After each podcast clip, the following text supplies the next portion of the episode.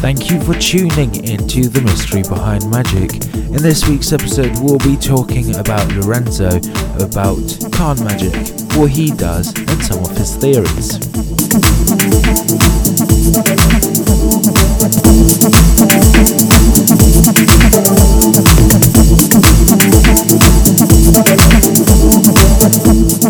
Without anything else to say, let's get into this week's podcast. I hope you enjoy.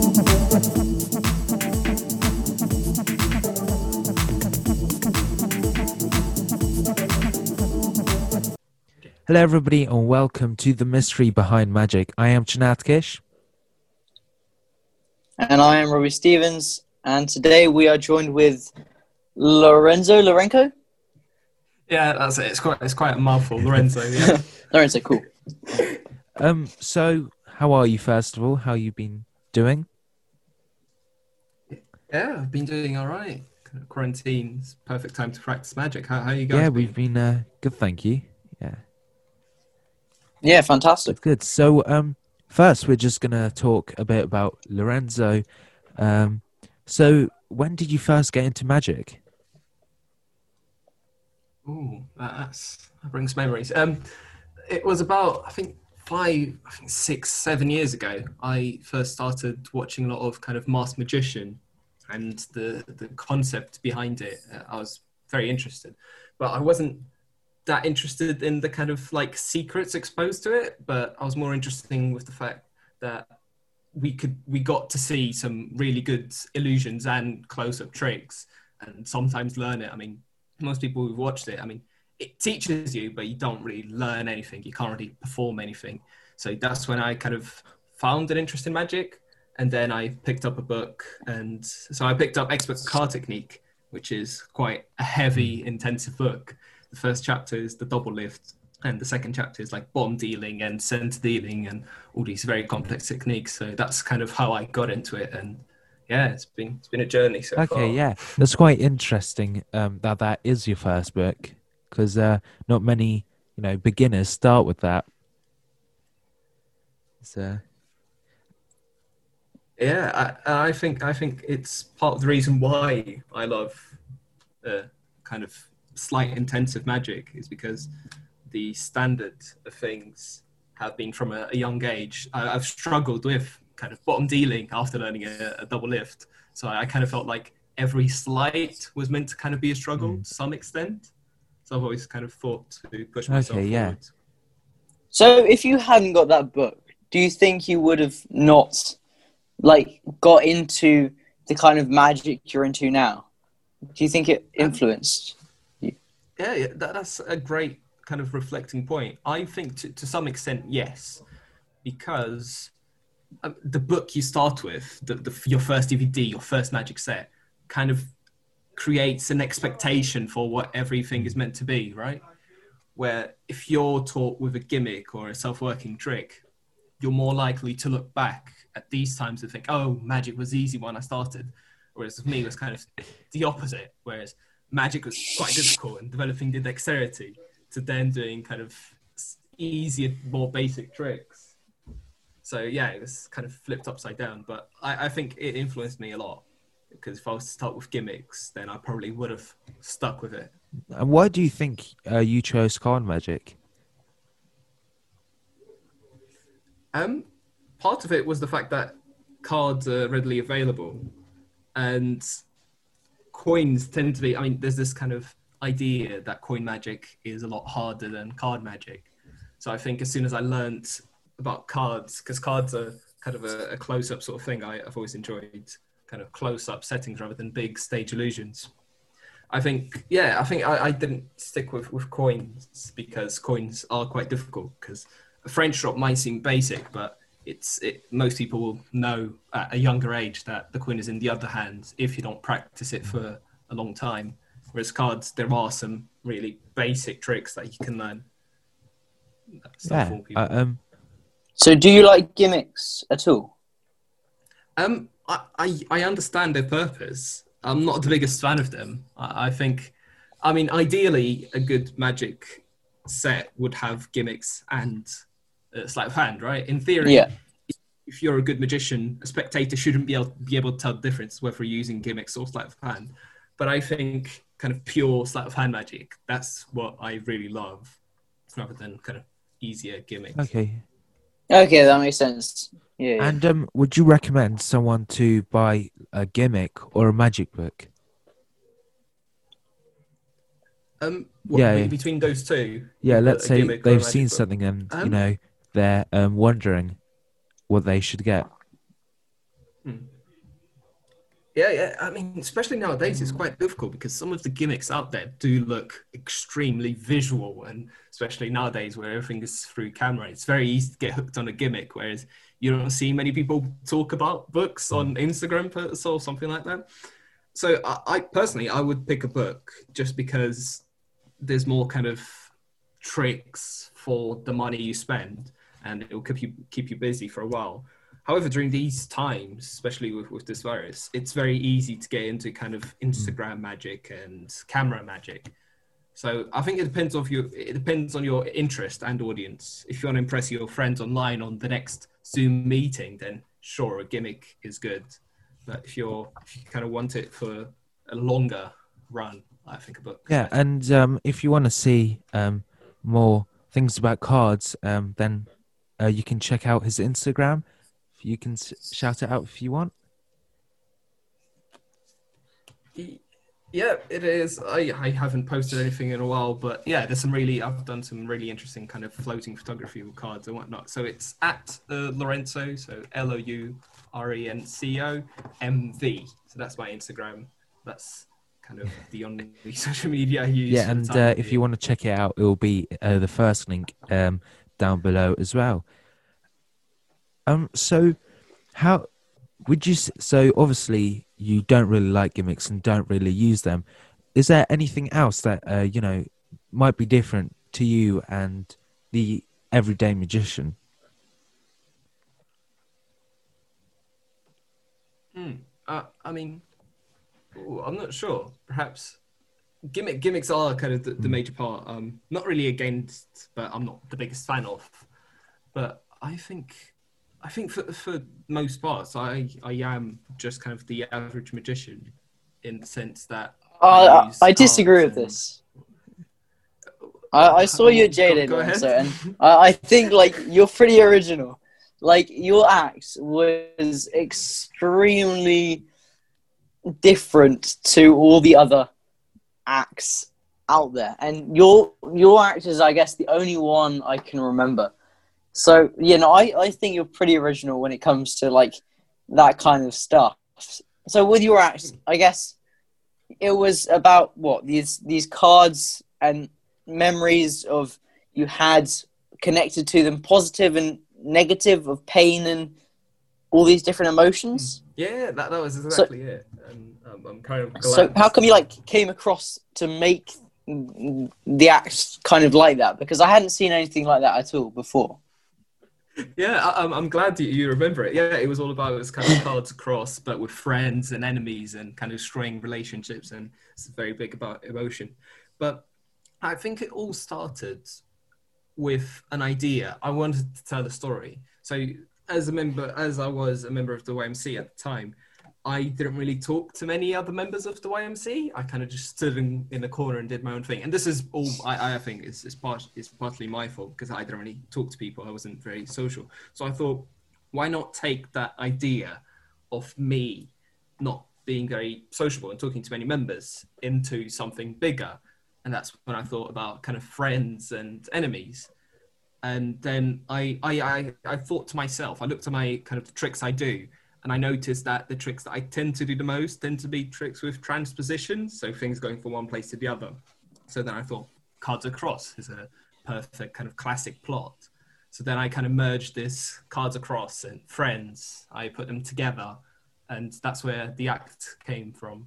And I was, it was quite difficult because I had to come up with all these slides with timing, because I mean, I could have just used a, a trick straight from a book, but I decided to come up with a script and all these things, which was quite, I think was quite beneficial because I learned a lot about.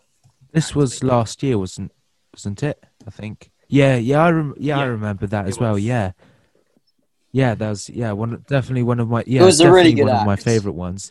Yeah, not like everybody else's. Thank you guys. Um, yeah, I really enjoyed that. Yeah, yeah. So yeah, you're definitely original. Absolutely, yeah. Were you influenced by anyone? Um, sort of. I I've always liked the kind of like simple kind of classic magic of Michael Vincent. That that was the whole. The whole act, and I think if you play some of my act and some of his, you could see some some of like the script kind of blending. Not really that I stole anything from him, but I, I took a few notes from the start, how he kind of talks to people, who he addresses, and compared to the end, kind of his starting lines, why I looked at why he did certain lines. And I think that's very important. If you really like a magician, really study their work, like take notes. Why? Because most magicians who are like masters, they do everything for a reason. They, they've been doing magic for such a long time that when you look at their script, for example, they've worked on that script for so long where it's more or less perfect, where you have, you should question why did, why did Michael Vincent say this line? And then you realize why they did it. And then you can add it to your own act. I think that's, that's what kind of inspired me the most in regards to kind of technique and scripting. Yeah. So uh, did you watch a lot of magic on T V and, uh, magic shows? Um, in in preparation for the J-Day Act, I did.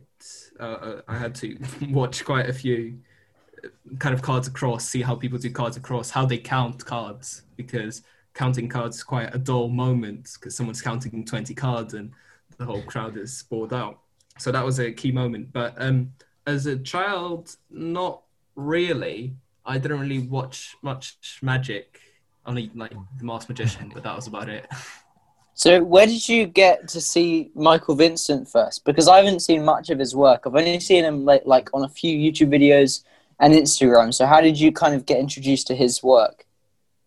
Um, I ooh, I think this was a while ago. I, I think I was working on some slide. It was either like a one hand the top change or it was, it was some very intricate slide, and he had published some work. So I, I saw that and then went on to look at his um, Penn and Teller Full Loss Act. And yeah, took a few notes from that. And I was fortunate enough to attend one of his masterclasses he held at the Magic Circle. Oh, wow. Was quite, it was, I, was very, I was very fortunate to have the ability to do that. And I think it was like a three hour or six hour one. And I really took notes. It was on the whole concept of the tapestry of deception. So that's kind of how I was able to bind the act together, I and think. For, um... anybody wanting to improve their stage presence, do you have any shows you can rec- recommend to them?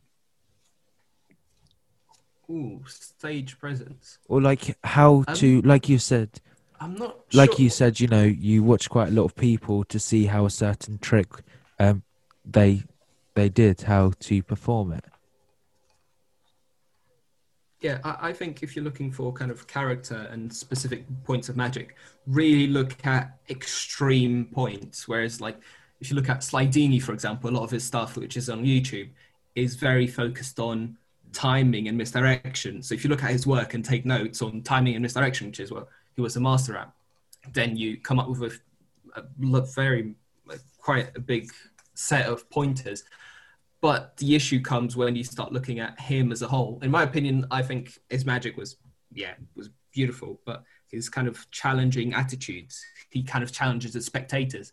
And then I, I wasn't the biggest fan of that. So I looked at that and I thought, okay, why does he challenge the spectators? Because he's got the technical ability to do it. And I think he's, he's an extreme in the sense of like being able to fool magicians and fool people. And then you look at the other side of the story, which is another extreme, like Juan Tamariz. There's a lot of his stuff on YouTube too, because you can watch a lot of his performances and take notes on how he makes it very entertaining, how he hugs people. Well, when, when before COVID, I'm not sure if this is allowed anymore, how he hugs people, how he's, he's having a brilliant time with the crowd, which it, it, I think is quite different from, they're both very entertaining, Slaidini and Juan Tamariz. But their styles of magic is so different that you have to kind of look at both and become inspired. Ask yourself, why are they good magicians? and you should be able to answer in a few bullet points, or why do you like them, why do you not like them, what about them don't you like, or their timing or their their presence, and then why don't you like them that way. I think those are excellent questions to ask yourself. Well, I'm going to do that. No, that's... I haven't done anything like that before. Yeah, and the, the bit that I like about it is that you're practicing magic by watching magic. You're kind of reflecting on it. So it's this kind of like sort of lazy sort of way to really practice magic. And then that's the thing. I think nowadays it's a great thing because you can record yourself. Uh, I've heard some, some of the podcasts you guys mentioned about recording yourself, and I think that's, that's amazing because you look back at it and then you can compare it to the notes you took with Juan Tamariz. What do you like about his energy? Does your energy look like his energy? Why does it look like his energy? You don't have to mimic his magic because we're completely different people, but his energy matches his character. And that's when you start asking to yourself, what is your character? What do you do? And I think I think in, in a younger age, this is a, an excellent thing to do, is ask yourself, why do you like certain magicians and not? Yeah, so magicians? basically, uh, what... I think that's how you yeah. kind of find yourself. Yeah, so basically create a mark scheme of what you want to achieve in a routine or a certain trick, and then, uh, and then you know, record yourself doing a routine or a trick, and then see actually how much of that criteria, as you've said, you know, you've met and what you could improve on, yeah. That's a really, really good point. Yeah, I agree. And especially with recording now, you you are able to kind of take the video away and only listen to the audio, and then check if the audio, the, the kind of the words you're saying, if you're speaking too quickly or too slowly, or if there's points where you're quiet for like an awkward amount of time. Because although people are looking at you, they're also hearing you. And if your voice is very low energy, but your actions are very high energy, then that might feel confusing. They might not really understand your character, even though you might not have it. But I think kind of blocking the video and only listen to what you say, and then only looking at the video and see if the energy matches, if everything matches. I think that's also a good way with today's technology. On a completely unrelated point, I'm just looking at your Instagram right now, and these photos are insane. I really, oh, it's just so cool. Like the, the, the sponge ball one, where it's floating in the air, that's so sick. But my favourite is like where the thumb tip is just floating against your thumb. Like, what? Yeah, they, they, they were so random because uh, I, I, I just took random things and I thought, okay, this, this this will work. And I think I was doing, I did kind of floating photography for my G C S E, so it kind of helped with school too. So how how did you even get those photos? Um... It's a secret. I'm not telling you. No, I'm just kidding. it, well, it's it's it, it, there's a lot of things that magicians apply. So there's a lot of kind of some of them is like magnet, some of them is like loop, some of them it's photo editing, but they all, to some extent, they could all be done in real life. That's the one limitation I wanted to give myself, was that if someone was to come to me and say, "Can you show me this as a sculpture?" I would still be able to kind of do it and present it. Yeah. Okay, yeah, yeah. That's that's pretty sick, actually. I might try it out. Yeah, it's a, it's it's a fun task because you start playing with angles and seeing how threads work and light and all these other things. So you've got another one with the Omni deck. How did you do that one? I, I can't remember half the photos I've taken. They, they were like what, three years ago now? It's yeah, yeah, twenty seventeen. Ago. Exactly, yeah. So I, I can't remember half of them. Some oh, of them fair were, enough. Were quite complicated. Some of them were like very angle based, but yeah. Yeah, I'm looking at it also right now, and you know, if you're listening, um, just search it up. It's L O U R E N C O M V, and they're just amazing. Like I see one. This is from two thousand seventeen as well, um, and it says tricks failed, cards ripped. Just remember, there is always good things.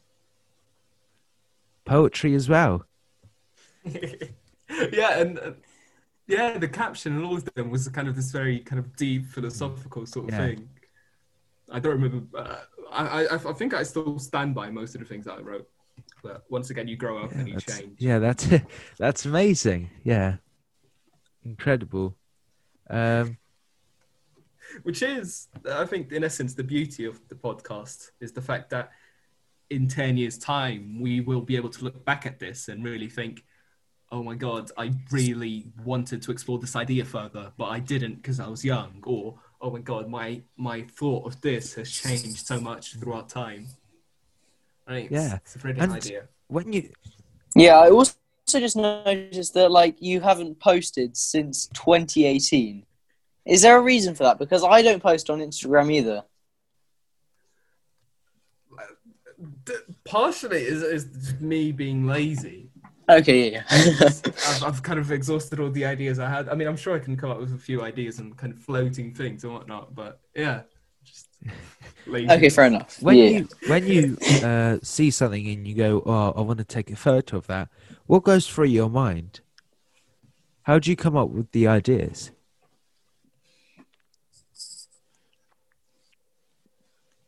Hmm, yeah, that's the thing. I, I don't think of myself as a particularly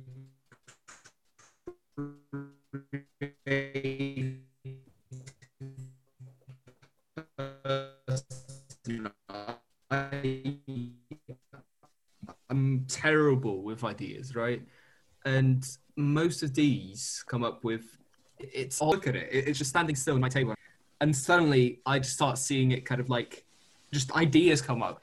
I'm, I'm Once again, I don't think of myself as a creative person. I think I'm pretty boring in terms of creativity. I kind of go with the book. But yeah, that, that, that's more or less it. Just look at things and try and capture what you think is happening through the camera. I think that's the more challenging one. Because, I mean, and this also applies to magic. Because we can feel like our magic is good because it, we're seeing it from our kind of angle.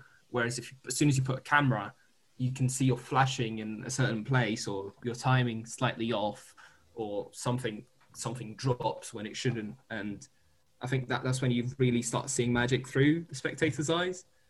And I think photography really helps that. Yeah. Um, another question is, why do you like card magic so much? So you sort of mentioned a few things earlier, but why why did you stick with it? Why didn't you Uh, get into coin magic more? Why didn't you, you know, go to uh, more gimmicky things? Why do you think you stayed um, with card magic? That that that is a quite.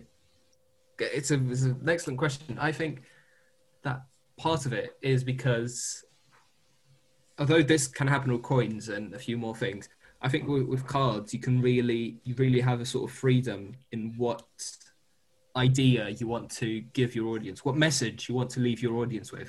For example, in the J-Day Act, it was all about kind of like treating relationships and, and kind of like becoming friends with everyone. At the end of the act, every card turns blank and they've got names on them, and it's kind of like peace and happiness.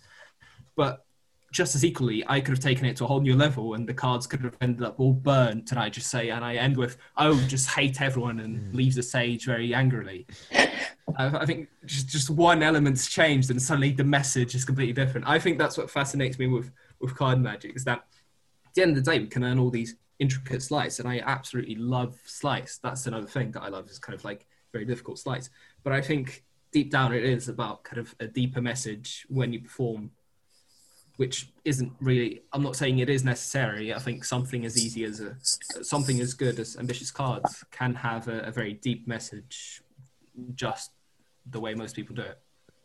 So would you say it's also about like the feeling that you give the audience as well as the message? Hmm. Yeah, I agree. I, so I, they're I kind of like interlinked, I guess. Yeah, I, I, I agree with that. And on, on feeling, there's also the sort of idea that the audience shouldn't feel like something odd or weird is happening or is about to happen. Uh, I think that that's also an important thing to keep in mind. If something feels odd, they're odd from there. Wow. How, where'd you, where'd you come up with that idea, I guess? Of where'd you hear it? Like in a book? Or? Yeah, so, so th- yeah, I, I, I also really like theory books. So, this, uh, well, the idea of feeling, I first came across it in, uh, I think it was Harry Lasser's uh, Inspirations. He talks about uh, seeing magic as this kind of like mountain site with a lake, and suddenly there, there's a kind of wave and you see some some waves in the lake, and suddenly you as a person ask yourself, what is underneath that lake? Is was it a fish that created those little waves? And so so the big mountain is the effect, the final effect that you want the audience to look at.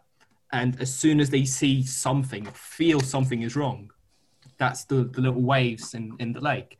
And that's when they start questioning the lake and not really focusing on the mountains. I think that that's a good way to look at it. The fact that you've distracted them just by the way they feel, and now they're looking at what caused the waves, so the method, rather than seeing the bigger picture. I think that that's a good way to describe it. Oh gosh, jeez, wow. Suddenly everyone's seeing mountains and then lakes and all these things. Yeah, no, they got quite profound. Um, yeah. And so, wait, which book is this again? Inspirations. Uh, Yeah, Inspirations. So what does it talk about? Does it talk about like theory of magic and everything? Yeah, so it's it's theory. There's there's a few tricks in it. He teaches, uh, I think it's a, an impromptu invisible deck and a few more things. But but yeah, it's mainly theory. I, I really like the theory. But I'm sure that theory isn't new. I mean, Tommy Wonder also had his uh, his books, and he was very much on the audience not being able to feel and suspect anything. If you look at him, his actions look so natural that you don't suspect a slight is coming up. And I think that's what made him such a, a good magician. And once again, it's one of those things that if you look at his performances, you are caught off guard with his moves because you don't expect them coming. I think that that's, that, that's another kind of theory, but he really talks about it, which is amazing. So what's your favorite theory book that you've read? Um, ooh, uh, that's a difficult one. Um, In terms of in terms of a theory book that made me think, which is I think what, what theory is about, I really liked um, Strong Magic, which is a classic by. Uh, oh by yeah, I, I really want to read that one. Yeah, it's very thought provoking, and when it came out, a lot of people disregarded it. They thought it was a terrible book. Which oh what? Yeah, so because, I mean, Darwin Ortiz was famous and still is his for his technique, right? He, he has got some amazing work on, he's got amazing books. He's got like a, an annotated version of Erdnazes, and he's got amazing card table books. But yeah, he came up with this kind of theory book on how to make magic strong. And it's very thought provoking. It makes you think about magic in, in a whole new different topic, and kind of a lot about kind of conviction and how to convince the audience something really happened. He's got this whole kind of thought experiment where it talks about the color changing deck and how much you need to convince an audience that the deck's a certain color before changing it for them to believe the whole deck. Because, I mean, we can't have like a, an all perfect color changing deck, right? There, there must be some sleight of hand. So he talks about how can we convince an audience that the whole deck is blue when in reality it's red? Like, how far do you need to go? And I think that's that's very thought-provoking. Yeah, no, what, that, that's actually... So that, that's a good point. So how does he, I guess, reach a conclusion of that? See, that's, I think the beautiful thing about theory is the fact that there isn't really a conclusion. And yeah, that, yeah. This So to another thing that I really love, which is kind of theoretical physics, which is, in essence, we don't know. We don't know enough about human nature to understand why magic works. Because that, that's the answer kind of theory is trying to answer, is why does magic work? Why does this trick work better than that trick? And I, I think that that's what theory is trying to answer. But in essence, we don't know. It's it's a big mystery. We don't understand enough about psychology, timing, all these things. We just know they kind of work. Timing does help an effect, a message does help an effect, but we can't pinpoint it. And I think that's that's the beauty of magic, is the fact that there's so many people doing their own thing and they all work somehow. We can't just say, this is how it works, let's make a perfect magician. Yeah, yeah, wow. Thought provoking, yeah. Absolutely. I I didn't really think about that before. Yeah. What is theoretical physics, by the way? Because you mentioned so, it. Yeah, I'm a massive kind of theoretical physics nerd, so a lot of kind of like Stephen Hawking, Einstein's theory. So in, in theoretical physics, there's this um, big debate between the rules that apply to planets and massive things and the rules to apply that apply to atoms, which yeah. So, so if you, if you grab a planet and you see the way it spins and you use all those formulae to see how it spins and you apply it to an atom, imagine that an atom is a sphere and that it spins. It doesn't work. The whole world wouldn't work. We, we wouldn't be here if we treated atoms the same way we treat planets, even though in essence they're all the same, right? So I think this is kind of, I think this does apply to magic, whereas the rules, I think the rules that apply to close-up don't apply to stage. If you grab the rules of stage and trying to apply it to close-up, that's not going to work. But likewise, if you grab the rules of close-up and try to apply it to stage, that's also not going to work. So there must be kind of a, a, a grand unified theory, which is what all the big physicists are trying to work out. One theory, a rule or a set of rules that kind of brings everything together. And I think in essence, that's what theoretical magic is, kind of theory side of magic is trying to answer. So they haven't yet worked it out, I'm guessing. No, no. And I don't think we'll work it out in the next century. Uh, I think it will still be a very long time. Yeah. Oh, gosh, yeah. No, that's really cool. Yeah. Um... Yeah, that, that's that's another thing with young magicians. Uh, I, I, I would suggest kind of developing hobbies. Make your life interesting. Sure, it, it should be about... Uh, there's a lot of magic involved in your life, especially when you're younger. But... yeah, go out there, live a life, make mistakes, learn from them, and become an interesting person. Because if you can put the cards away and still have an entertaining conversation, then that's when you know you're you're entertaining as a whole. You don't need the cards to be entertaining. And I think that that's when it becomes kind of a, a better sort of thing. Yeah, um, absolutely. I think that's a really good point to end yeah, on. Um, thank you so much, uh, Lourenço, for coming on. Um, it was such... Uh, good talking to you, and you said some really, really interesting things. Um, so thank you for coming on. Um, and if yeah. you, thank, thank you guys for having me. It's been an absolute pleasure to share my thoughts and kind of ramble. Yeah, this yeah. has been really interesting. Yeah, definitely. yeah. So, and uh, once. I'm going to go and search theoretical physics up now after yeah, this. Yeah, everybody's going to be... yeah, please do. Yeah, perhaps, perhaps we... We should... Make... exactly. We, we're the future, right? We're the future of magic. We should be the ones to kind of come up with a, with a theory for everything. Yeah. I think, I think that that's to some extent, although in the future, that is our task. I, I personally, I think that that's kind of to, to understand, really understand magic, not just see district works, which I think then brings another question, which is the fact that do you want to do practical magic, commercial kind of magic, or do you want to be more like artistic? And perhaps there's a middle ground between them, and I'm sure there is. But yeah, then there's the whole sort of thing, which is, yeah, for a whole, yeah. for a whole new talk. yeah. Another podcast episode. doing our jo- nice. doing our job yeah, for exactly. us. Yeah, no, but yeah, it's been a pleasure.